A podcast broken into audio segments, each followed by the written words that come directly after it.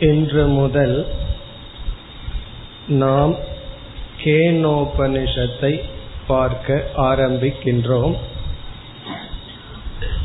ஒவ்வொரு உபனிஷத்தை பார்க்க ஆரம்பிக்கும் பொழுது பொதுவாக முகவுரையாக சில கருத்தை பார்த்து பிறகு நாம் உபனிஷத்தை ஆரம்பிப்பது வழக்கம். நாம் முண்டகோபனிஷத்தை பார்க்கும் பொழுது அனுபந்த சதுஷ்டயம் என்ற கருத்தை பார்த்து பிறகு உபனிஷத்தை ஆரம்பித்தோம். அதனுடைய தொடர்ச்சியாக இப்பொழுது பொதுவான ஒரு முகவுரையை பார்ப்போம். பிறகு நாம் கேனோபனிஷத்திற்குள் செல்லலாம். வேதம் என்ற சாஸ்திரத்தை அனுபந்த சதுஷ்டயத்தின் அடிப்படையில் கர்ம காண்டம் ஞான காண்டம் என்று பிரித்தோம். இதைத்தான் நாம் ஏற்கனவே பார்த்தோம். இதனுடைய பொருள் வேதம் என்பது ஒரு ஞானத்தை கொடுக்கும் சாஸ்திரமாக இருந்தாலும் அதை நாம் இரண்டாக பிரிக்க காரணம் முதல் பகுதியில் பேசுகின்ற விஷயம் வேறு இரண்டாவது பகுதியில் பேசுகின்ற விஷயம் வேறு. சப்ஜெக்ட் மேட்டர் முதல் பகுதியில என்ன கருத்து பேசப்படுகிறதோ அதற்கு முற்றிலும் வேறான கருத்து இறுதி பகுதியில் பேசப்படுகிறது. அதன் அடிப்படையில் பிரிக்கின்றோம். பிறகு வேதத்தினுடைய முதல் பகுதியில் நமக்கு என்ன பலன் கிடைக்குமோ அது வேறு இறுதி பகுதியில் என்ன பலன் கிடைக்குமோ அது வேறாக இருக்கின்றது. ஆகவே வேதத்தை பிரிக்க காரணம் பேசுகின்ற விஷயம் மாறுபடுகின்றது பலன் மாறுபடுகின்றது அடுத்து முக்கியமாக அதிகாரி மாறுபடுகின்றான். முதல் பகுதிக்கு செல்பவன் ஒருவன் இறுதி பகுதிக்கு செல்பவன் ஒருவனாக இருக்கின்றான். இந்த அடிப்படையில் தான் வேதம் பிரிக்கப்பட்டது என்ற முகவுரையை நாம் பார்த்தோம். இப்பொழுது முதல் பகுதி கர்ம காண்டம் என்றும் இரண்டாவது பகுதி ஞான காண்டம் என்றும் அழைக்கின்றோம். இந்த முகவுரையில் கர்மம் ஞானம் இதை பற்றிய விசாரத்தை நாம் மேற்கொள்கின்றோம். கர்ம காண்டத்துல விஷயம் கர்ம ஞான காண்டத்துல விஷயம் ஞானம். அதனாலதான் கர்ம காண்டம் ஞான காண்டம்னு பிரிக்கிறோம். அந்த கர்ம தத்துவத்தையும் ஞான தத்துவத்தையும் இப்பொழுது நாம் பொது முகவுரையாக பார்க்கின்றோம். இப்ப கர்ம தத்துவம் என்றால் என்ன? அல்லது வேதத்தினுடைய முதல் பகுதியில் கர்ம காண்டத்தில் பேசப்படுகின்ற கர்மத்தினுடைய தத்துவங்கள் என்ன? அதை இப்பொழுது முதலில் பார்த்து பிறகு ஞானத்துக்கு வருவோம். கர்ம என்ற சொல்லுக்கு செயல் ஆக்ஷன் மூமெண்ட் என்பதெல்லாம் பொருள். இந்த செயலானது நம்மிடமிருந்து பிரதானமாக மூன்று தலத்திலிருந்து உருவாகின்றது.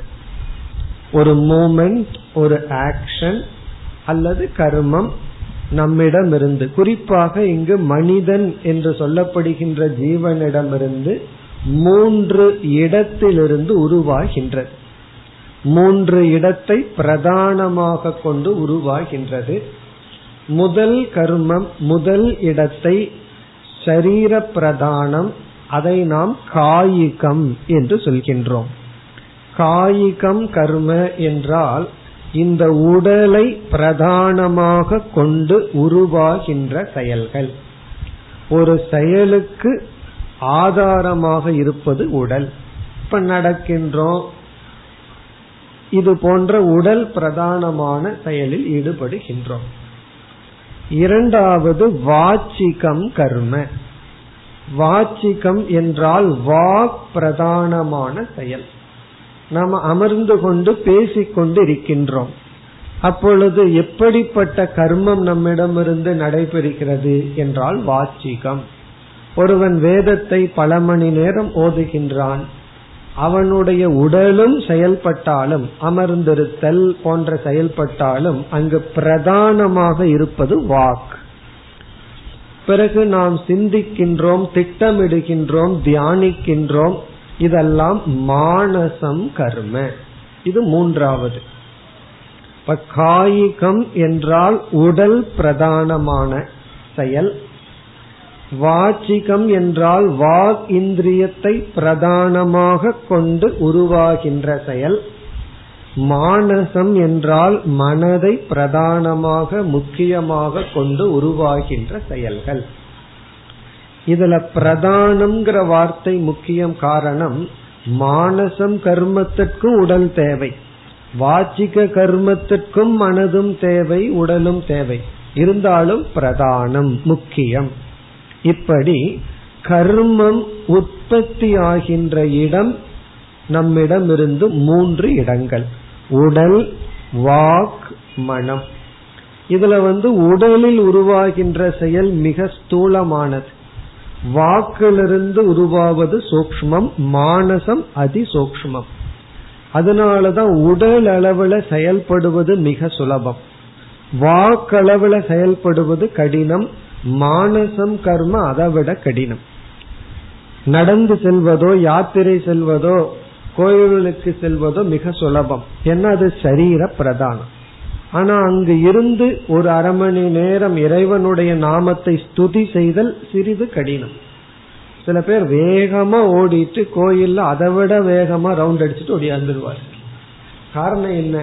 அவர்களால் அங்க அஞ்சு நிமிஷத்துக்கு மேல இருக்க முடியாது. அப்படி காய்க பிரதானம் மிக சுலபம். அதனாலதான் லேபர்ஸ் ரொம்ப அதிகம். படிக்கிறதில்ல. வாக்கையும் மனதையும் பயன்படுத்தாமல் இருப்பது மிக சுலபம். உடல் அளவுல செயல்படுவது மிக சுலபம். பிறகு வாச்சிகம் அதைவிட கடினம் மானசம் அதைவிட கடினம். அதே கோயில்ல அமர்ந்து சற்று நேரம் கோயில்லையோ வீட்லயோ அமர்ந்து தியானம் செய்தல் மானச பாராயணம் செய்தல் அது அதைவிட கடினம்.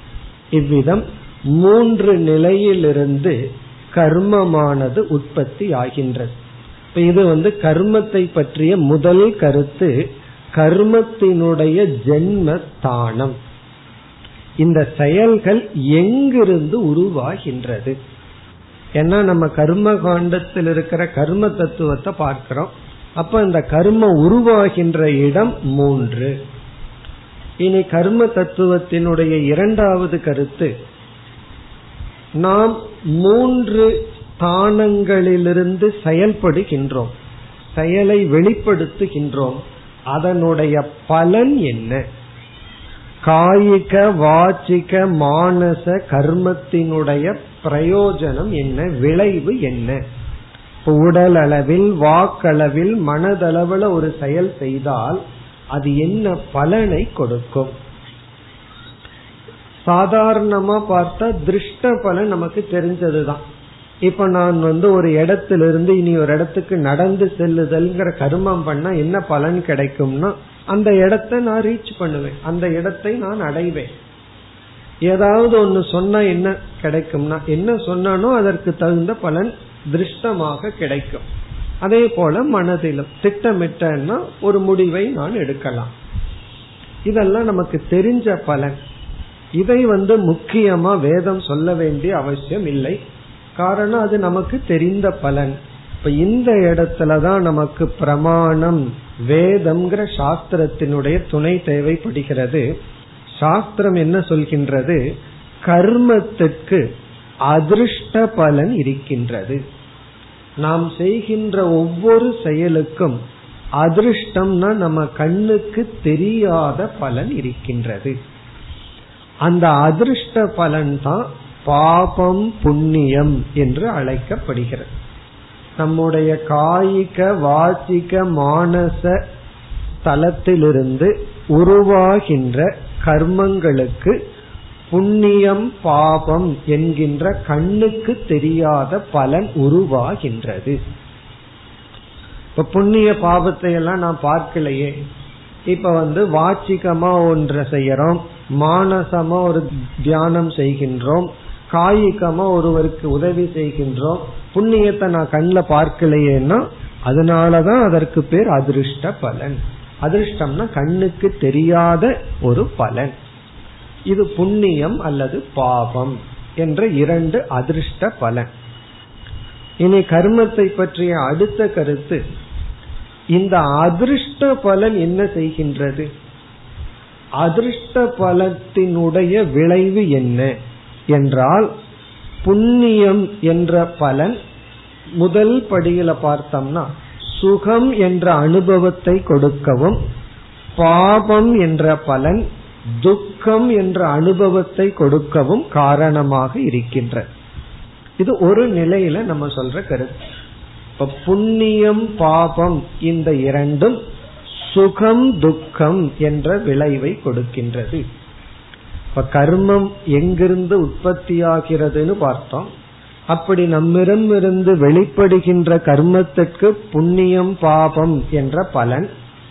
அந்த புண்ணிய பாபம் புண்ணியம் சுகத்தையும் பாபமானது துக்கத்தையும் கொடுக்கின்றது. இனி அடுத்த கேள்வி எப்படி சுகத்தையும் துக்கத்தையும் கொடுக்கின்றது என்றால் இந்த அதிர்ஷ்ட பலன் மூன்று ஸ்தலத்தை நமக்கு உருவாக்குகின்றது.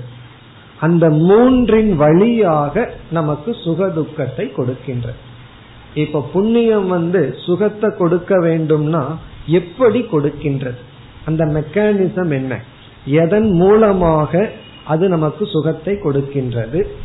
அதே போல பாபம்ங்கிற பலன் எதன் மூலமாக நமக்கு துக்க அனுபவத்தை கொடுக்கின்றது? புண்ணியம்ங்கிறது சுக அனுபவத்தையும் பாபம்ங்கிறது துயர அனுபவத்தையும் எப்படி கொடுக்கின்றதுன்னா மூன்று நிலையை உருவாக்கி சுகதுக்கத்தை நமக்கு கொடுக்கின்றது.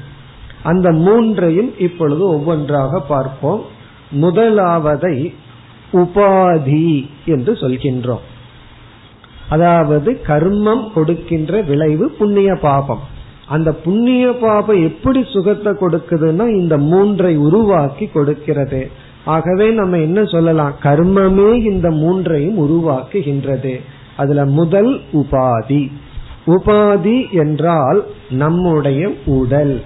உபாதி இஸ் ஈக்வல் டு ஷரீரம் நமக்கு ஷரீரத்தை கர்மமானது கொடுக்கின்ற. இந்த உடலை கொடுக்கின்ற. என்ன இந்த உடலை கொடுத்தா தான் நாம சுகதுக்கத்தை எல்லாம் அனுபவிக்க முடியும். உடலே நமக்கு இல்லை என்றால் நாம் எப்படி சுகதுக்கத்தை அனுபவிக்க முடியும்? இப்ப இந்த கர்மமானது உபாதியை அது நமக்கு கொடுக்கின்றது. உபாதின்னு சொன்னா மனித சரீரம் மிருக சரீரம் மரம் செடி கொடி போன்ற சரீரங்கள். கர்மமானது நமக்கு உடலை கொடுக்கின்றது. இதிலிருந்து என்ன தெரிகிறது என்றால் இந்த உடல் நமக்கு இருக்கே அது நாம சம்பாரிச்சது. நாம வந்து கர்மத்தினால ஏர்ன் பண்ணினதுதான் இந்த உடல். ஏதோ திடீர்னு மனுஷனா பிறந்துட்டோம் திடீர்னு மிருகமாக ஒரு ஜீவன் பிறக்கின்றான்ங்கிறது கிடையாது. அது கர்ம பலத்தினால் அல்லது கர்மத்தினுடைய விளைவு தான் உபாதி. இதெல்லாம் எதற்கு உபாதினா பாப புண்ணியம்ங்கிற பலனை அனுபவிக்க. சரி இரண்டாவது என்ன? வெறும் உடல் மட்டும் இருந்து விட்டால் நம்ம எதையும் அனுபவிக்க முடியாது. இந்த உடல் சுக துக்கத்தை அனுபவிக்க வேண்டும் என்றால் கர்மமானது இரண்டாவது ஒன்றை நமக்கு கொடுக்க வேண்டும். அதை நம்ம வந்து விஷயக என்று சொல்கின்றோம். விஷயம் என்றால் ஆப்ஜெக்ட் பொருள்கள். உபாதியை கொடுத்து உபாதி வந்து தொடர்பு கொள்ள விஷயத்தை அது கொடுக்க வேண்டும். விஷயம். இப்ப விஷயம்னா ஆப்ஜெக்ட் இப்ப வந்து நாக்க படைச்சாச்சு.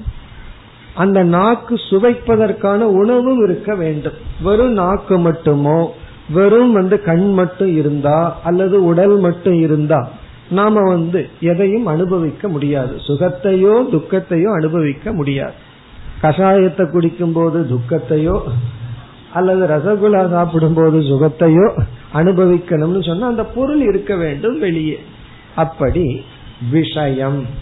அந்த விஷயத்தையும் யார் கொடுக்கின்றார்கள்? நம்முடைய கர்ம. ஏன்னா அந்த விஷயத்திலிருந்து சுக துக்கத்தை அனுபவிக்கிறோம்னா அந்த சுக துக்கத்துக்கு காரணம் பாப புண்ணியம். அந்த பாப புண்ணியம் சுகதுக்கமா வெளிப்பட கர்மமே உபாதியையும் விஷயத்தையும் கொடுக்கின்றது. மூன்றாவது லோகம். லோகம் என்றால் இந்த உபாதியும் விஷயமும் இருக்கின்ற சூழ்நிலை.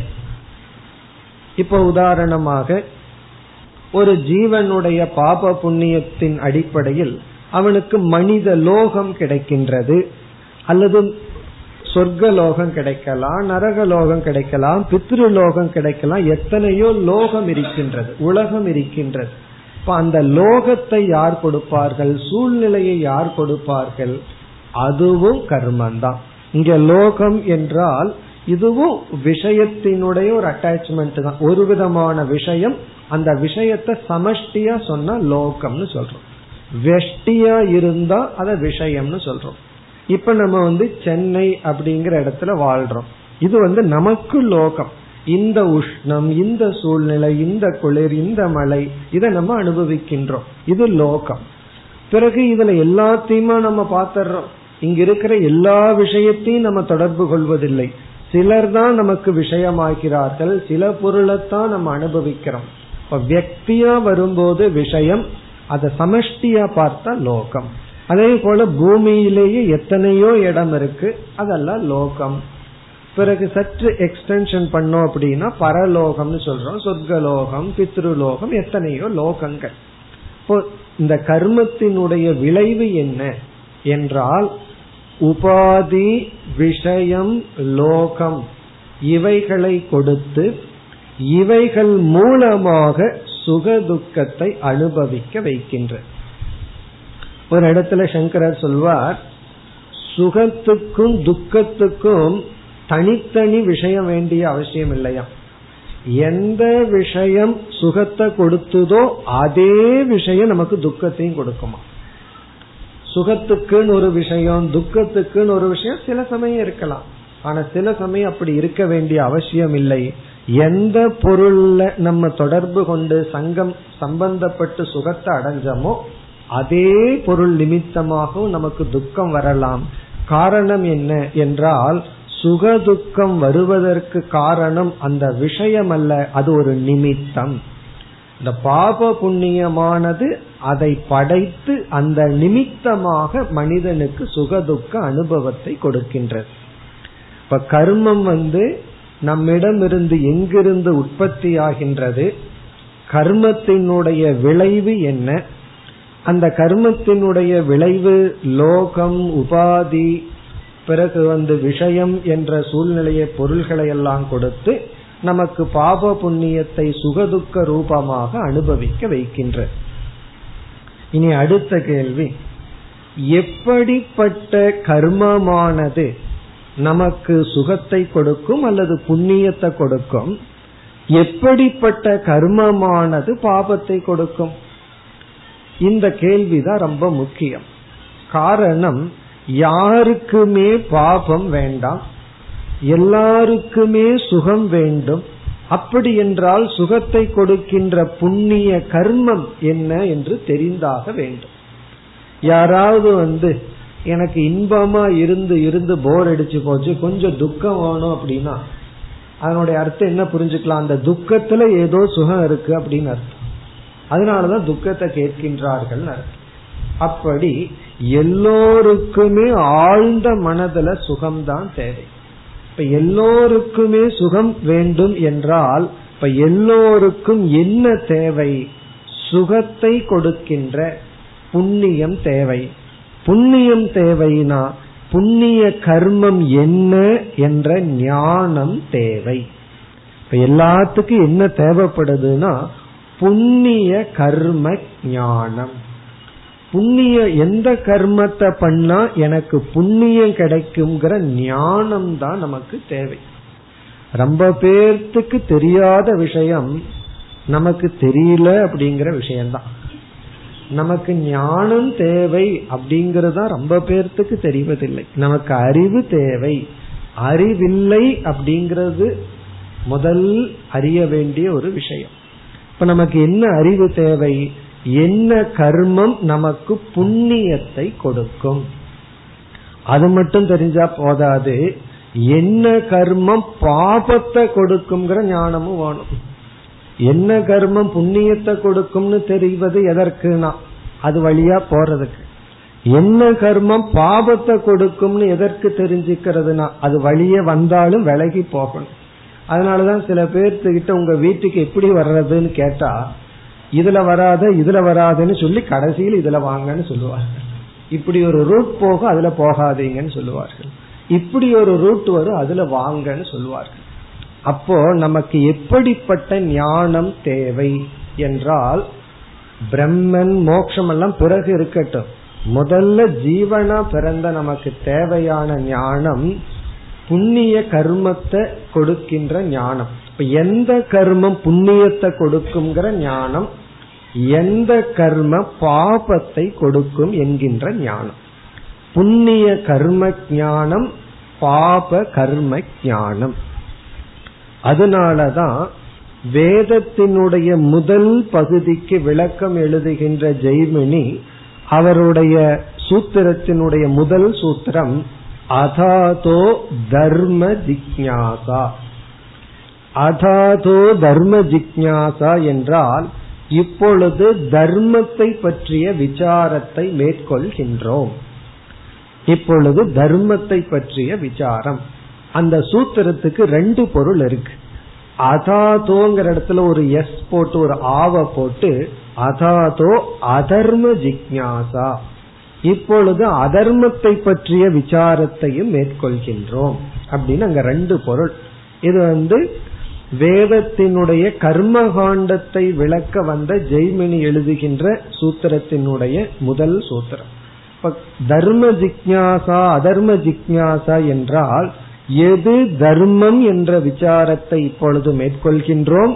எது அதர்மம் என்ற விசாரத்தையும் இப்பொழுது மேற்கொள்கின்றோம். இதனுடைய பொருள் என்ன?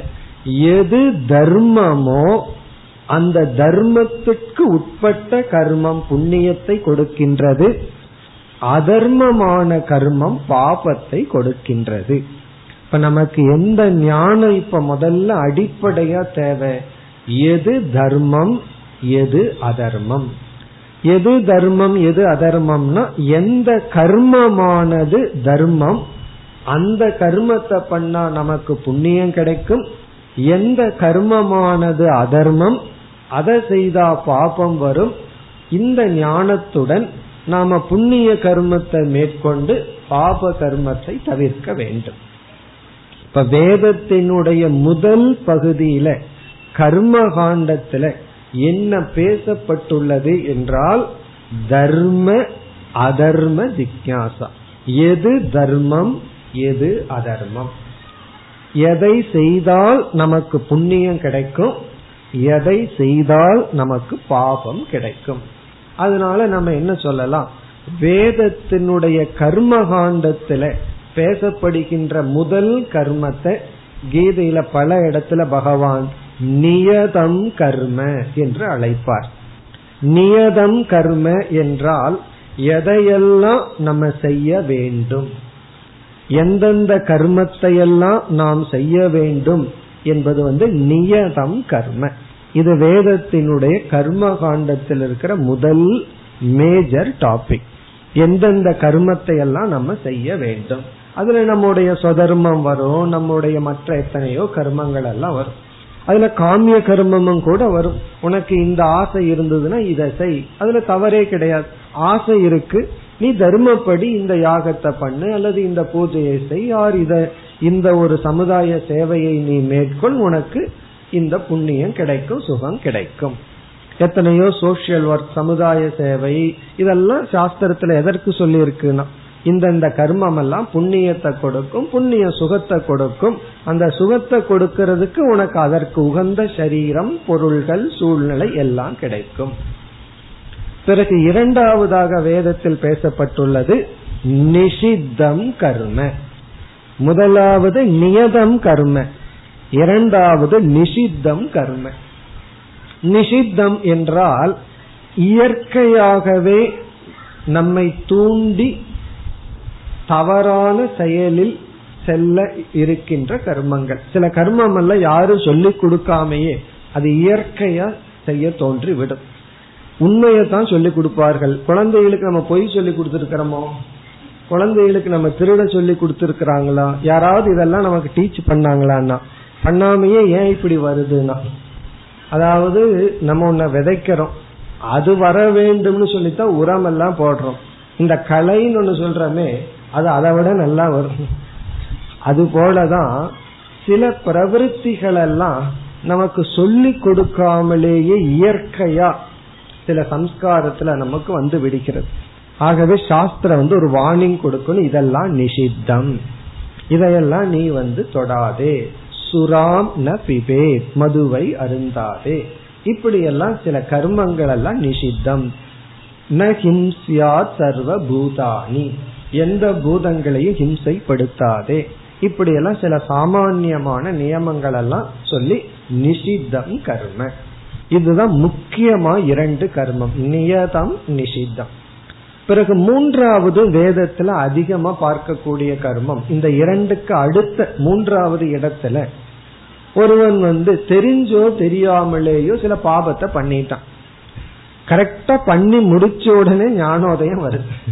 பல பேர்த்துக்கு அப்படித்தான். பேசி முடிச்ச உடனே இப்படி பேசி இருக்க கூடாது. செஞ்சு முடிச்ச உடனே இப்படி செஞ்சிருக்க கூடாது. சில பேர்த்துக்கு அதுவே வராது. சில பேர்த்துக்கு அது திடீர்னு வந்துடுதுன்னு வச்சுக்கோமே. நம்ம இந்த தப்பு பண்ணிட்டோமே. சரி என்ன செய்வது? உடனே வேதம் வந்து பிராயஷ்சித்தம் கர்ம. சரி நீ இந்த பாபம் செய்து விட்டாய். அதற்கு சில பிராயச்சித்த கர்மங்கள் சாஸ்திரத்துல சொல்லப்பட்டுள்ளது. அது எதற்குன்னா நம்ம குற்ற உணர்வு நீங்க அந்த பாபத்தை நாம் நீக்கிக் கொள்ள பிராயச்சித்த கர்மம் அது வந்து தேர்ட் கடைசி கேட்டகரியில வருது. இப்ப வேதத்துல முக்கியமா பேசப்படுவது நியதம் கர்ம நிஷித்தம் கர்ம. உண்மையிலேயே கர்மம் வேதத்துல இல்ல. கர்மத்தை பற்றிய ஞானம் இருக்கின்ற இப்ப நம்ம என்ன செய்யணும்? எது தர்மம் எது அதர்மம்? எந்தெந்த செயலெல்லாம் தர்மம் எந்தெந்த செயலெல்லாம் அதர்மம்? இது வந்து வேதம் கொடுக்கின்ற முக்கியமான கர்ம காண்டத்தில் இருக்கிற ஞானம். பிறகு இரண்டாவது வேதத்தில் எத்தனையோ விதமான சத் பாவனா சில பாவனைகள் பேசப்படுகிறது. ஏன்னா அந்த பாவனை தான் பல சமயங்களில் கர்மத்தை பாபம் அல்லது புண்ணியம்னு மாற்றும். சில கர்மமே பாபம் புண்ணியம்னு சொன்னாலும் கூட பாவனை மிக முக்கியம். எப்படிப்பட்ட ஆட்டிடியூடு பாவனைய நம்ம வளர்த்தி கொள்ளணும். யாரிடத்துல என்னென்ன பாவனை அல்லது கர்மத்தை பண்ணும்போது நம்முடைய பாவனை நம்முடைய எதிர்பார்ப்பு எப்படி இருக்க வேண்டும்? இதெல்லாம் கர்ம காண்டத்திலே சில சமயம் உபனிஷத்துக்குள்ளேயே பார்க்கலாம். மாத்ரு தேவோ பவ பித்ரு தேவோ பவ ஆச்சாரிய தேவோ பவ அதிதி தேவோ பவ. இதெல்லாம் பாவனைகள். அதாவது தாய் தந்தை ஆசிரியர் போன்றவர்களை எல்லாம் தேவனாக கருத வேண்டும் பாவிக்க வேண்டும். இதெல்லாம் என்னன்னா ஆட்டிடியூட் ஃபர்ஸ்ட் வந்து ஆக்ஷனை பற்றி பேசுது. அதுக்கப்புறம் சில பாவனைகளை பற்றி பேசுகின்றது. அதற்கு பிறகு எத்தனையோ பண்புகள். ஸ்ரத்தையா தேயம். ஸ்ரத்தையுடன் நாம வந்து தானம் செய்ய வேண்டும். அஸ்ரத்தையான தேயம். ஸ்ரத்த இல்லாம அதேயம் கொடுக்க கூடாது. இப்படி எல்லாம் எத்தனையோ பாவனைகள். இப்ப வேதத்தினுடைய கர்ம காண்டத்துல நமக்கு என்ன ஞானம் கிடைக்கிறதுனா எந்த கர்மம் புண்ணியத்தை கொடுக்கும் எந்த கர்மம் பாபத்தை கொடுக்கும் பிறகு எப்படிப்பட்ட பாவனைகளை வளர்த்தி கொள்ள வேண்டும் எப்படிப்பட்ட நற்பண்புகள் இருக்க வேண்டும். இதுதான் கர்ம காண்டத்தை பற்றிய கருத்து அல்லது சாராம்சம். வேதத்தினுடைய கர்ம காண்டத்துல இதுதான் இருக்கின்ற இப்ப இதெல்லாம் வேதம் நமக்கு எதற்காக கொடுக்கின்றது? இதெல்லாம் இப்படி எல்லாம் வேதம் நமக்கு வந்து இது புண்ணியம் இது பாவம் இது பிராயச்சித்த கர்ம இந்த பாவனையுடன் இருக்க வேண்டும்னு விதவிதமான உபாசனைகள் தியானங்கள் கர்மம் எல்லாம் எதற்கு பேசுகின்றது என்றால் இந்த டாக்டரிடம் போகுனா சில சமயம் ஒரு டேப்லெட் கொடுப்பார். அந்த டேப்லெட் வந்து ரொம்ப கசப்பா இருந்தா மேல சுகர் இருக்கும். சுகர் போட்ட பில்ஸ் இருக்கும். இப்ப அங்க முக்கியமா அந்த டேப்லெட்டை வாயில வச்சோம்னா என்னன்னா அது சுவையா இருக்கும். சில பேர் அதை டேஸ்ட் பண்ணிட்டு கசப்பு வரும்போது முழுங்குவார்கள். காரணம் என்ன? அதுல ஒரு சுவை இருக்கு. ஆனா அந்த டேப்லெட் வந்து எதற்கு முக்கியமா கொடுக்கப்படுகிறதுனா அந்த சுவைக்காக அல்ல. அந்த சுவைக்குள்ள ஏதோ ஒரு கசப்பு இருக்கு. அத கசப்புன்னு எடுத்துக்க வேண்டாம். அதை நமக்கு அதுதான் நமக்கு முக்கிய தாத்பரியம். இப்ப அவாந்தரமா தெரிகிறது என்ன? மேலோட்டமா தெரிகிறது சுவை. ஆனா உள்ள இருக்கிற மருந்து தான் முக்கியம். அதற்காகத்தான் அது கொடுக்கப்படுகிறது. இந்த உலகம் அனித்தியம் அசாரம் எல்லாம் சொன்னா நம்ம கேட்க மாட்டோம். உடனே என்ன சொல்கின்றது? இந்த உலகத்துல நீ சுகத்தை அனுபவிக்கணும்னு சொன்னா உனக்கு புண்ணியம் வேணும். புண்ணியம் இல்லை அப்படின்னா இந்த உடல் உனக்கு துக்கத்தை தான் கொடுக்கும். உனக்கு துக்கத்தை கொடுக்கிற விஷயம்தான் முன்னாடி வந்து நிற்கும். துயரமான சூழ்நிலை லோகம்தான் உனக்கு கிடைக்கும். அதனால எத்தனையோ நரக லோகத்தை எல்லாம் வர்ணிச்சு ஆகவே நீ என்ன செய்ய வேண்டும்? நீ புண்ணியத்தை செய்து சுகத்தை அனுபவிக்க வேண்டும். இந்த உபாதி இந்த உடல் விஷயம் லோகம் இதுல நீ சுகமா இருக்க வேண்டும்னு சொல்லி அந்த சுகம்ங்கிறது டேப்லெட்டினுடைய அந்த சுகர் போல. சோ அதை முன்னாடி வச்சு நமக்கு காட்டுகின்ற உடனே மக்களுக்கும் சாதாரண நிலையில் இருக்கும் பொழுது அதன் அடிப்படையில தான் பலர் தர்மத்தை பின்பற்றுகிறார்கள். பலர் வந்து தானம் பண்றது எதற்குன்னா அப்பொழுதுதான் எனக்கு புண்ணியம் கிடைக்கும். அவனுக்கு அதனால பலன்னு யோசிக்க மாட்டாங்க. எனக்கு என்னிடத்துல அதிகமா இருக்கு நான் தானம் பண்ணேன்னா அவன் அதை சுகிக்கின்றான் அதுல நான் சந்தோஷம் நினைக்கிறத விட அதனால எனக்கு புண்ணியம் கிடைக்கும். என்ன செய்தாலும் இதுல எனக்கு பலன் எனக்கு பலன் அப்படியே மனது நினைத்து கொண்டு இருக்கும் அது தவறில்லைன்னு சொல்லி வேதம் என்ன செய்கின்றது? ஆரம்பத்தில் புண்ணியத்துக்காக சுகத்துக்காகவே இக்கர்மத்தை எல்லாம் கூறுகின்ற பிறகு ஒருவன் புண்ணியத்துக்காக சுகத்துக்காக என்று நினைத்தே இவன் தர்மப்படி வாழ்ந்தால் இத வேதாந்த சாஸ்திரத்துல சம்வாத பிரமா அப்படின்னு சொல்றது. சம்வாத பிரமா அப்படின்னு சொன்னா தவறே நல்லதுக்கு கொண்டு போய் விடுமா. இவன் தெரியாம தான் போயிருக்கான். ஆனா போன இடம் என்ன அப்படின்னா இந்த பழம் நழுவி பால்ல விழுந்ததுன்னு சொல்லுவார்கள். பழம் வாழைப்பழத்தை தொலிக்கும் போது அது ஸ்லிப் ஆயிடுதான். விழுந்தது பால்லையா. அதே போல அங்க நடந்தது ஒரு சிறு தவறு தான் ஆனா அது நல்லதுல முடிஞ்சது அப்படி இவனுடைய பாவனை வந்து புண்ணியம் வேணும் சுகம் வேணும்னு தான் தர்மத்தை பின்பற்றுகின்றான். ஆனா ஏதோ ஒரு ஸ்ரத்தையில தர்மத்தை பின்பற்றும் பொழுது அந்த தர்மமானது அந்த புண்ணியத்தை சுகத்திற்கு பயன்படுத்துவதற்கு பதிலாக இவன் வந்து ஞான காண்டத்துக்கு தகுதியை அடைய வைக்கின்ற இப்ப இந்த புண்ணியம் இருக்கே அது வந்து இப்ப என்ன செய்கின்றதுனா சுகத்தை கொடுப்பதற்கு பதிலாக அதிகாரித்துவத்தை கொடுக்கின்றது. தகுதியை கொடுக்கின்றது. எதற்குனா ஞான காண்டத்திற்கு ஞான காண்டத்துக்கு அதிகாரி ஆனவுடன் பிறகு இவன் கர்ம காண்டத்திலிருந்து ஞான காண்டத்துக்கு வருகின்றான். இப்ப இனி நம்ம ஞான காண்டத்திற்கு போவோம். இப்ப கர்ம காண்டம் நமக்கு முன்னாடி காற்ற பலன் புண்ணியம் சுகம். கர்ம காண்டத்திற்குள்ள ஒளிஞ்சிருக்கிற பலன் புண்ணியம் சித்த சுத்தி. அல்லது அதிகாரித்துவம் அல்லது ஞான காண்டத்திற்கு தகுதி அடைதல். ஞான காண்டத்திற்கு சில தகுதிகள் எல்லாம் இருக்கு. நாம இந்த உபனிஷத்துல பார்க்க போற பிரார்த்தனையிலேயே அந்த தகுதி மிக அழகாக கேட்கப்படுகிறது. விவேகம் வைராகியம் மனக்கட்டுப்பாடு இந்திரிய கட்டுப்பாடுன்னு எத்தனையோ சில தகுதிகள் இருக்கின்றது. அந்த தகுதிகளையெல்லாம் இந்த புண்ணியம்தான் தர்மம் தான் நமக்கு கொடுக்க வேண்டும். எவ்வளவோ வருஷம் வேதாந்தம் படிச்சும் எனக்கு வைராகியம் வரலையே அல்லது விவேகம் வரலையே சமதமாதி இல்லையேன்னு சொன்னா தர்மம் இல்லை என்று பொருள். நம்ம வந்து போதிய அளவு கர்மகாண்டத்தை பயன்படுத்தவில்லை என்பது பொருள். வேதாந்தத்துக்கு வந்தாச்சு கர்மகாண்டம் எல்லாம் வேண்டாம்னு சொல்ல முடியாது. எப்பொழுது வேண்டாம் அதனுடைய பலனை அனுபவித்ததற்கு பிறகு ஒரு கரும்பினுடைய சாரை எடுத்ததற்கு பிறகுதான் அதை நம்ம வந்து தூக்கி எறியணுமே தவிர அதனுடைய சாரை எடுக்கிற வரைக்கும் அது நமக்கு ரொம்ப முக்கியம். அப்படி கர்மகாண்டத்திலிருந்து நாம எப்ப விடுதலை அடைவோம்னா கர்மகாண்டத்தினுடைய முக்கிய பலன் மறைந்திருக்கின்ற பலனான சித்த சுத்தியை அடைந்ததற்கு பிறகு. இப்ப இந்த கர்மகாண்டம் நம்ம என்ன செய்து விடுகின்றது? முன்னாடி சுகத்தையும் புண்ணியத்தையும் காட்டி அப்படியே நமக்கு சித்த சுத்தியை கொடுத்து ஞான காண்டத்துக்கு நம்மை தள்ளி விடுகின்ற இனி நம்ம ஞான காண்ட விசாரத்திற்கு வருவோம்.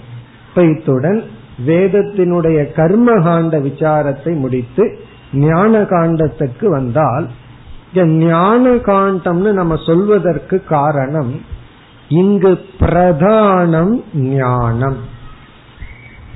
கர்மகாண்டத்துல பிரதானம் என்ன என்றால் உண்மையிலேயே அங்கும் ஞானம்தான். ஆனா கர்ம ஞானம். இங்க வந்து வெறும் ஞானம்னு சொல்றோம் எதை பற்றிய ஞானம்? அடுத்த கேள்வி வருகிறது. இப்ப கர்மகாண்டத்திலையும் வேதம் வந்து ஞானத்தை தான் கொடுக்குது. இது புண்ணிய கர்ம இது பாபம் கர்ம அப்படின்னு ஞானத்தை தான் கொடுக்குது. ஞானத்திற்குரிய விஷயம் தர்மா தர்மம் ஞான காண்டத்திலையும் ஞானம் ஞானத்திற்குரிய விஷயம் என்ன என்ற கேள்வி வரும் பொழுது அதற்கு நம்ம பதில் சொல்றோம். ஞான காண்டத்துல ஞானத்துக்குரிய விஷயம் நித்திய வஸ்து. அழியாத ஒரு பொருளை பற்றியது. இதிலிருந்து என்ன தெரிகிறதுனா கர்மகாண்டத்துல பேசுற விஷயம் அனைத்தும் அழியிற பொருளை பத்தி தான் பேசுது. ஆனா ஞான காண்டத்தில் இருக்கிற விஷயம் சப்ஜெக்ட் மேட்டர் வந்து எதை பற்றிய ஞானம் நமக்கு ஞான காண்டத்திலிருந்து கிடைக்க இருக்கிறதுனா நித்திய வஸ்து ஏதோ ஒரு அழியாத பொருள். பிறகு கர்ம காண்டத்தில் இருக்கிற ஞானத்துக்கும் ஞான காண்டத்திலிருந்து கிடைக்கிற ஞானத்துக்கு ஒரு பெரிய வேற்றுமை இருக்கு. கர்ம காண்டத்திலிருந்து கிடைக்கிற ஞானம் கர்மத்தின் மூலமாகத்தான் பலனை கொடுக்கும். இது புண்ணிய கர்மம்னு தெரிஞ்சிட்டதுனால நமக்கு புண்ணியம் வந்துடாது.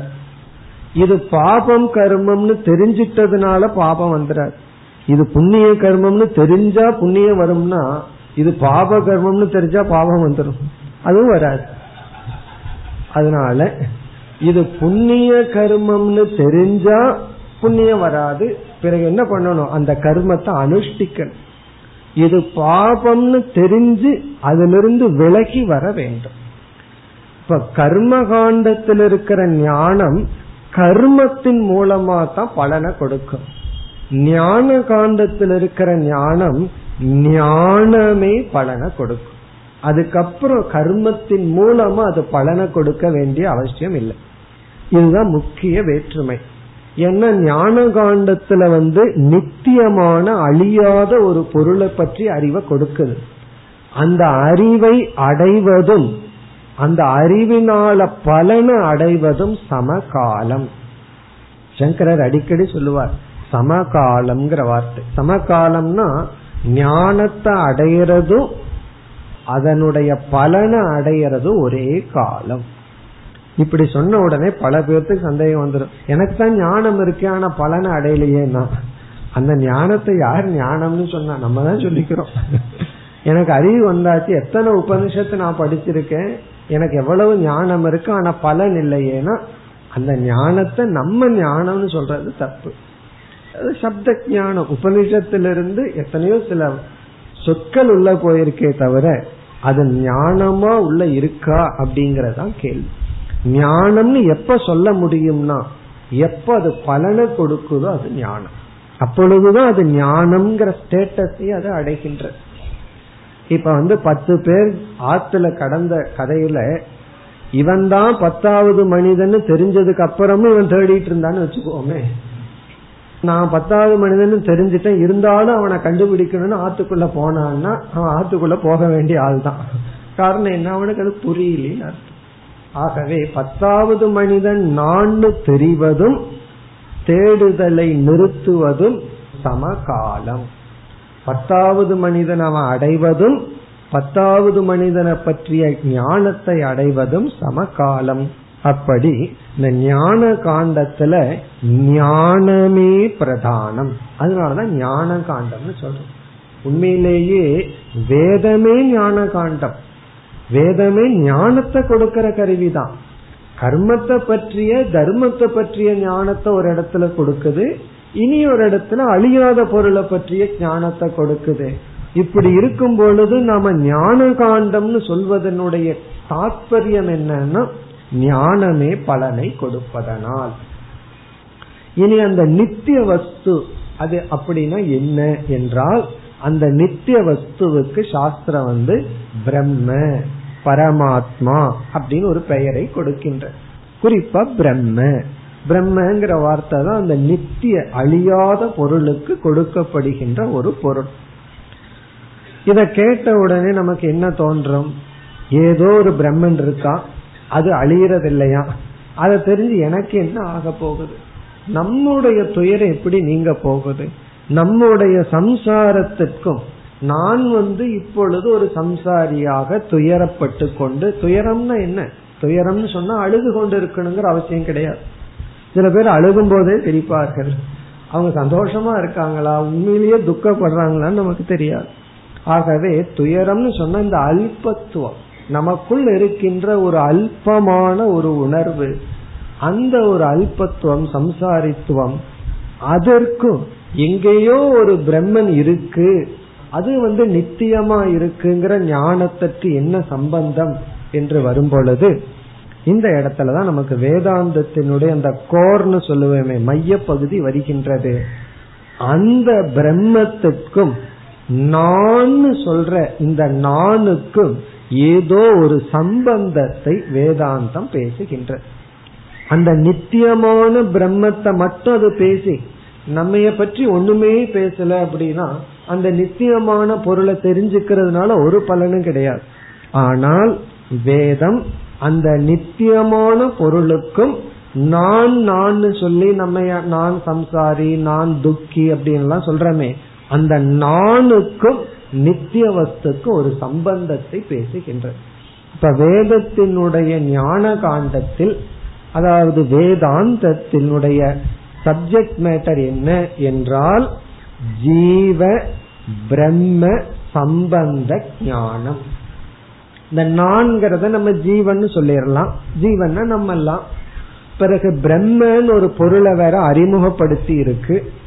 அந்த பொருள் வந்து நித்தியமான பொருள் என்று அறிமுகப்படுத்தி உள்ளது.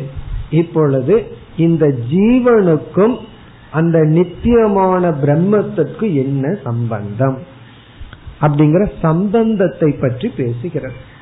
அப்படி பேசும் பொழுது முதலில் என்ன சொல்கின்றது? நாம் நம்மைய பற்றி ஏற்கனவே என்ன நினைச்சிட்டு இருக்கிறோங்கிற கருத்தை எடுத்துக் கொள்கிறது. ஒருவருக்கு ஒரு கருத்தை புரிய வைக்கணும்னா அவர் எந்த நிலையில் இருக்காரோ அந்த நிலையிலிருந்து தான் நம்ம போக முடியும்.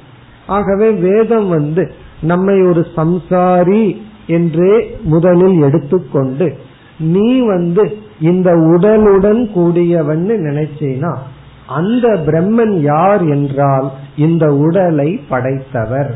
இந்த உலகத்தை படைத்தவர். எப்படி படைச்சார்னா அவரிடம் ஒரு பெரிய மாயான ஒரு சக்தி இருக்கு.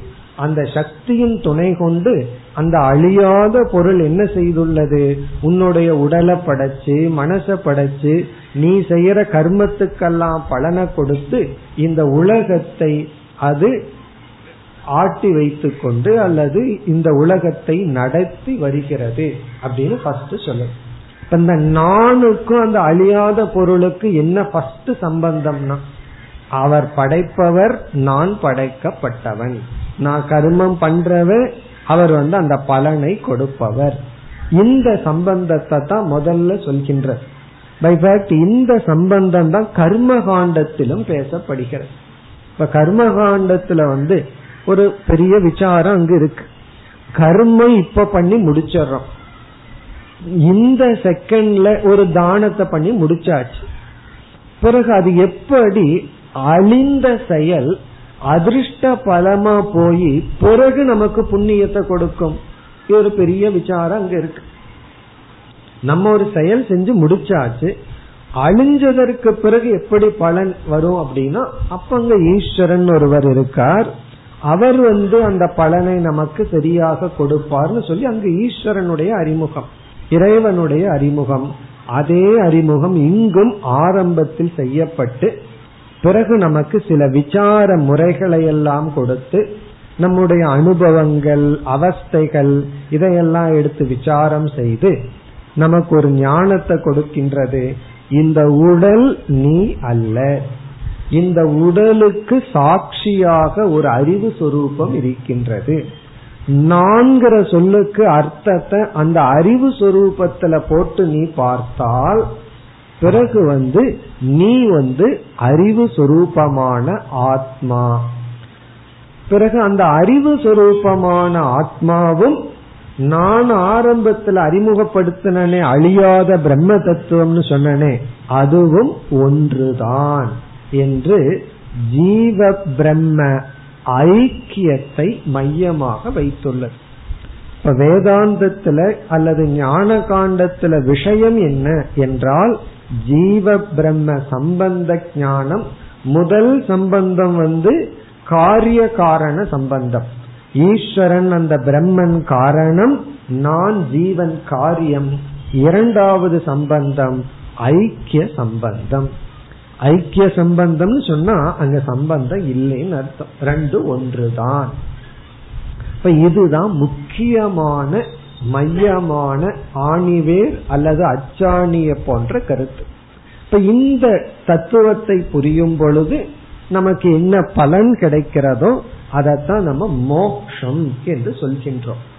ஞான காண்டத்துல நமக்கு கிடைக்கிற ஒரு முக்கிய அல்லது ஞான காண்டத்தினுடைய விஷயம் என்ன என்றால் ஜீவ பிரம்ம ஐக்கியம்.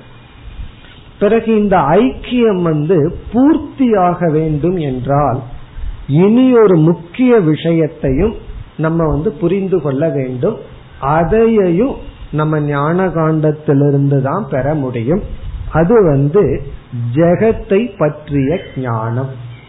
ஞான காண்டத்துல மூணே மூணு சப்ஜெக்ட் மேட்டர் ஜீவன் ஈஸ்வரன் ஜெகத். இப்ப ஜீவனுக்கும் அந்த ஈஸ்வரன் அல்லது பிரம்மத்திற்கும் சில ஒற்றுமை வேற்றுமை எல்லாம் சொல்லி கடைசியில ஐக்கியம்னு சொல்லி முடிச்சதற்கு பிறகு இந்த உலகத்தை பார்க்கிறோம். சரி உலகத்தினுடைய கதி என்ன? இந்த ஜெகத்தினுடைய நிலை என்ன? கர்மகாண்டத்துல பார்த்தோம் அப்படின்னா இந்த ஜெகத்து வந்து உனக்கு சுகத்தை கொடுக்கும் துக்கத்தை கொடுக்கும் ஆகவே நீ நல்ல கர்மம் பண்ண அப்படின்னா இந்த உலகத்திலிருந்து சுகத்தை அனுபவிக்கலாம். இதோட கர்மகாண்டம் முடிகிறது. ஆனா இந்த உலகத்தினுடைய நேச்சர் தன்மை என்ன என்ற ஒரு கருத்து நமக்கு ஞான காண்டத்தில் கிடைக்கிறது. அந்த ஞான காண்டத்திலையும் எடுத்த உடனே எல்லாத்துக்கும் தெரியாது என்ன கருத்துன்னு சொல்ல வேண்டிய அவசியம் இல்லை. எல்லாத்துக்கும் தெரியும் என்ன கருத்து? இந்த ஜெகத்து மித்தியா. இப்ப இந்த ஜெகத் மித்தியாங்கிற ஞானம் வந்து ஜெகத்தை பற்றி நமக்கு வேதாந்தத்திலிருந்து ஞான காண்டத்திலிருந்து கிடைக்கும். இந்த மித்தியாங்கிற சொல் வந்து நம்ம என்னதான் ஆரம்பத்துல கேட்டாலும் கொஞ்ச நாளாகும் அது புரியறதுக்கு. நம்ம ஃபர்ஸ்ட் கிளாஸ்லயே மித்தியான வார்த்தை உள்ள போயிடும். ஆனா பத்து வருஷத்துக்கு அப்புறம் தான் மித்தியான்னு என்னன்னு கொஞ்சம் புரிய ஆரம்பிக்கும். ஆனா இந்த வார்த்தை எப்ப போச்சுன்னா ஃபர்ஸ்ட் கிளாஸ்லயே மித்தியாங்கிற வார்த்தை போய் அது மித்தியாவாவே உள்ள இருக்கு. அது புரியறதுக்கு பத்து பதினஞ்சு வருஷத்துக்கு அப்புறம் பார்த்தோம்னா வேதாந்தம் படிச்சதுக்கு அப்புறம் இந்த மித்தியாங்கிற வார்த்தை புரிய ஆரம்பிக்குதே அப்படின்னு நமக்கு தோணும். இந்த மித்தியாங்கிறது நமக்கு வந்து திடீர்னு புரிஞ்சிடாது. அதுல சில படிகள் இருக்கு. அது வேறொரு இடத்துல பிரம்மசூத்திரத்தினுடைய விளக்கத்துல ஒரு விளக்க ஆசிரியர் மிக அழகா சொல்றார். அது என்ன படி அப்படின்னா ஃபர்ஸ்ட் நமக்கு புரிகிற ஒரு ஜீவனுக்கு இந்த உலகத்தை பத்தி முதல் புரிஞ்சிக்க கூடிய கருத்து அல்லது சக்தி என்னன்னா இது நிலை அல்லவே அப்படின்னு தான் தோன்றுமா. இப்ப இந்த உலகத்தை பற்றி மித்தியான்னு சொன்னாலும் நமக்கு ஃபர்ஸ்ட் புரிஞ்சுக்கிற ஸ்டேஜ் வந்து அனித்தியத்துவம் அப்படின்னு அவர் அறிமுகப்படுத்துற நித்தியாங்கிற வார்த்தையை கேட்டாலும் என்ன வார்த்தையை கேட்டாலும் முதல் முதல்ல நம்ம மனசுக்கு எப்படிப்பட்ட சக்தி இருக்குன்னா இது நித்தியம் அல்லவே நிலை அல்லவே அப்படிங்கிற எண்ணம் தான் வருமா? நம்மளே யோசிச்சு பார்த்தோம்னா அந்த எண்ணத்திலிருந்து தான் ஸ்டார்ட் ஆயிருக்கு விசாரம். அதாவது இது நிலை அல்ல. எப்பொழுது நம்ம நல்ல திட்டம் போடுறோம். சில பேர் ரொம்ப திட்டம் போடுவார்கள். இங்க பேங்க்ல இவ்வளவு பணம் நீ செத்து போயிட்டா நான் செத்து போயிட்டா இவ்வளவு இன்சூரன்ஸ் ஓவர் கால்குலேஷன் அதுக்கப்புறம் திடீர்னு இதெல்லாம் அனித்தியமாச்சு அந்த பேங்கே இல்லாம போயிட்டா என்ன ஆகுறது? அப்படி ரொம்ப ஓவர் கால்குலேஷன் ரொம்ப சில பேர் பிளானிங் இதெல்லாம் என்னன்னா இதெல்லாம் ஒரு நிலைன்னு நினைச்சிட்டு இப்படி எல்லாம் திட்டம் போட்டு அப்புறம் கடைசியில ஒரு ஞானம் வரும். எதுவுமே சாஸ்வதம் இல்லையே. நிலையற்றது அப்படிங்கறத நமக்கு கிடைக்கிற ஃபர்ஸ்ட் ஸ்டேஜ் பிறகு அடுத்த ஸ்டேஜ்ல நமக்கு என்ன ஞானம் வரும்னு அந்த ஆசிரியர் சொல்றார். நிலையற்றதுங்கிறத கொஞ்ச நாள் கான்டம்ப்ளேட் பண்ண பண்ண சிந்திக்க சிந்திக்க அடுத்த புத்தி இந்த உலகத்துல வர்றது அசாரம். அசாரம் அப்படின்னா இதுல எந்த ஒரு ரசமும் இல்லை. இந்த உலகத்துல எந்த ஒரு ஒன்றும் சாரமாக இல்லை. அந்த அசாரத்தில் அவர் என்ன சொல்றார்? இது என்னுடைய லட்சியம் அல்ல நாட் மை கோல் எது சாரமோ அதுதானே கோல் எது அசாரமோ அது நம்முடைய லட்சியம் அல்ல. ஜூஸ் பிழிஞ்சதற்கு பிறகு சாரத்தை தானே நம்ம எடுத்துக்குவோம். மீதி என்ன பண்ணுவோம்? அது நம்முடைய லட்சியம் அல்ல. இப்ப எதுல சாரம் இல்லையோ அது நம்முடைய லட்சியம் அல்ல. என்னது அனித்தியமா இருக்கு. இது தொடர்ந்து நிலையா இல்லாததுனால இது அசாரம்ங்கிற புத்தி வருமா? அசாரம்ங்கிற புத்தி எதை கொடுக்கும்னா இதை நோக்கி நான் போக வேண்டிய அவசியம் இல்லையே இதை நோக்கி நான் ஓட வேண்டிய அவசியம் இல்லையே இந்த புத்திய கொடு. அது ஃபர்ஸ்ட் பணத்துல வரணும். அதை நோக்கி நான் ஓட வேண்டிய அவசியம் இல்லை அடுத்தது புகழ்ல வரணும். மற்றதுல எல்லாம் நமக்கு வரணும். இது வந்து எனக்கு ஒரு சாதாரண ஒரு கருவி. வாழ்வதற்கு ஒரு கருவியே தவிர இதுவே லட்சியம் அல்ல. ரொம்ப பேர் சேர்த்து வச்சு அடுத்த ஜெனரேஷன் அனுபவிக்கும். இவங்க போய் விடுவார்கள். அப்படி நமக்கு வந்து பொருளோ வீடோ எதுவுமே லட்சியம் இல்லை ஏன்னா அது ஒரு அசாரம் அப்படின்னு வருமா? மூன்றாவது அவேர்னஸ் அந்த ஆசிரியர் சொல்வது என்னன்னா அடுத்து அசாரம்னு நினைச்சு நினைச்சு இது வெறும் அசாரம் மட்டுமல்ல துக்க சொரூபம்ங்கிற ஞானமும் வருமா? சில மாத்திரைய போட்டா வேலை செய்யும். சில சமயம் வேலை செய்யாம இருக்கும் அது பரவாயில்ல. சிலது என்ன ஆப்போசிட்டா வேலை செய்யும் அது மூன்றாவது கேட்டகரி இப்போ ஃபர்ஸ்ட் வேலையே செய்யாதுங்கிறது அசாரம். சில மருந்து கொடுத்து உங்களுக்கு சைடு எஃபெக்டே வராதுன்னு பார்க்கலாம். அங்க எஃபெக்ட் வந்தா தானே சைடு எஃபெக்டே வர்றது அப்படி அங்க எஃபெக்டும் இருக்காது சைடு எஃபெக்டும் இருக்காது. இந்த சைடு எஃபெக்ட் ஞானம் நமக்கு கிடைச்சிருமா? அதாவது இந்த உலகம் அசாரம் மட்டுமல்ல இந்த உலகத்தில் இருக்கிற பொருள்கள் நமக்கு துக்கத்தையும் கொடுக்கும். நம்ம என்ன நினைக்கிறோம்? பணம் ரொம்ப சேர்ந்துட்டா ரொம்ப பாதுகாப்புன்னு நினைக்கிறோம். அதுக்கு பிறகு நாம தான் அதை பாதுகாக்க வேண்டியது இருக்கு. அது நம்மைய பாதுகாக்கும் நினைச்சு அதை சேர்த்து வச்சா கடைசியில் அதை நம்ம பாதுகாக்க வேண்டிய சூழ்நிலை. அப்படி சில பேர் இருந்தா இப்ப ஒருவர் தனியா இருக்காரு வச்சுக்கோமே. தனியா இருக்கிறது பயந்துட்டு ஒருவர் பக்கத்துல வச்சுட்டா பிறகு என்னன்னா தொல்லை யாரிடம் இருந்து வரக்கூடாதுன்னு போனோமோ அப்ப தொல்லை அவங்களிடமிருந்தே வரும். அப்போ இது அசாரம் மட்டுமல்ல அதுல துக்கமும் இருக்கின்றது. அப்போ அவர் சொல்றாரு மூணாவது ஸ்டேஜ்ல நாடி போக கூடாதுங்கிறத விட விலகி போகணுங்கிற புத்தி வந்துருமா? ஃபர்ஸ்ட் ஸ்டேஜ்ல ஒரு வேக் இது நிலையற்றது நிலையற்றதுன்னு சொல்லிட்டே அனுபவிச்சுட்டு இருப்போம். செகண்ட் ஸ்டேஜ்ல அதை நாடி செல்ல மாட்டோமா? தேர்டு ஸ்டேஜ்ல விலகி ஓடுவோமா? அதுல இருந்து விலகி நம்மை ஓட சொல்லுவோம் போர்த்து ஸ்டேஜ் சொல்ற. விலகி ஓடுனதற்கு பிறகு பார்த்தா அதுல இருந்து துக்கமே வராதான் எதிலிருந்து எதிலிருந்து நீங்கிறமோ அதுல இருந்து துக்கம் இல்லைன்னு வல்லவர் சொல்லியிருக்கார். அந்த போர்த்து ஸ்டேஜ்ல இவனுக்குள்ள வர்ற ஃபீலிங் வந்து உதாசீனதா? உதாசீனதான்னா இந்த உலக லட்சியமும் அல்ல. இதை நாடி போக வேண்டிய அவசியமும் இல்லை. இதை கண்டு நான் பயந்து ஓட வேண்டிய அவசியமும் இல்லை. இந்த உலகத்திலிருந்து விலகும் பொழுது இந்த உலகம் எனக்கு சுகத்தையும் கொடுப்பதில்லை துக்கத்தையும் கொடுப்பதில்லை. இந்த ஞானம் மெச்சூர்ட் ஆகும்போது அப்பொழுதுதான் மித்தியா அப்படிங்கிற கருத்தை புரியுமா? இந்த மித்தியாங்கிறது பிப்த் ஸ்டேஜ் இந்த மித்தியா அப்படிங்கும் போது இந்த உலகம் எனக்கு சுகத்தையும் கொடுப்பதில்லை துக்கத்தையும் கொடுப்பதில்லை அப்படிங்கிற ஸ்டேஜ் மித்தியான்னு சொல்லிட்டு நம்ம பயந்து கூட இந்த பாம்பு மித்தியான்னு சொல்லிட்டு நடுங்கிட்டு இருந்தான்னு வச்சுக்கோமே இப்ப மித்தியாங்கிறது புரியலேன்னு அர்த்தம். ஆகவே மித்தியான்னு சொன்னதற்கு பிறகு நமக்கு என்ன பாவனை வரணும்னா அதை நாடியும் போக வேண்டாம் அதுல இருந்து வேண்டாம். ஆனா நாடி போயிட்டு இருக்கிற நம்ம ஓடி போனா தான் கொஞ்சம் தெரியும். அது நமக்கு தெரியும். அதுல வந்து எப்படி அது அசாரம். பிறகு கடைசியில உதாசீனதா. பிறகு மித்தியாத்துவம். இப்படித்தான் நமக்கு மித்தியாத்துவ புத்தி வரும்.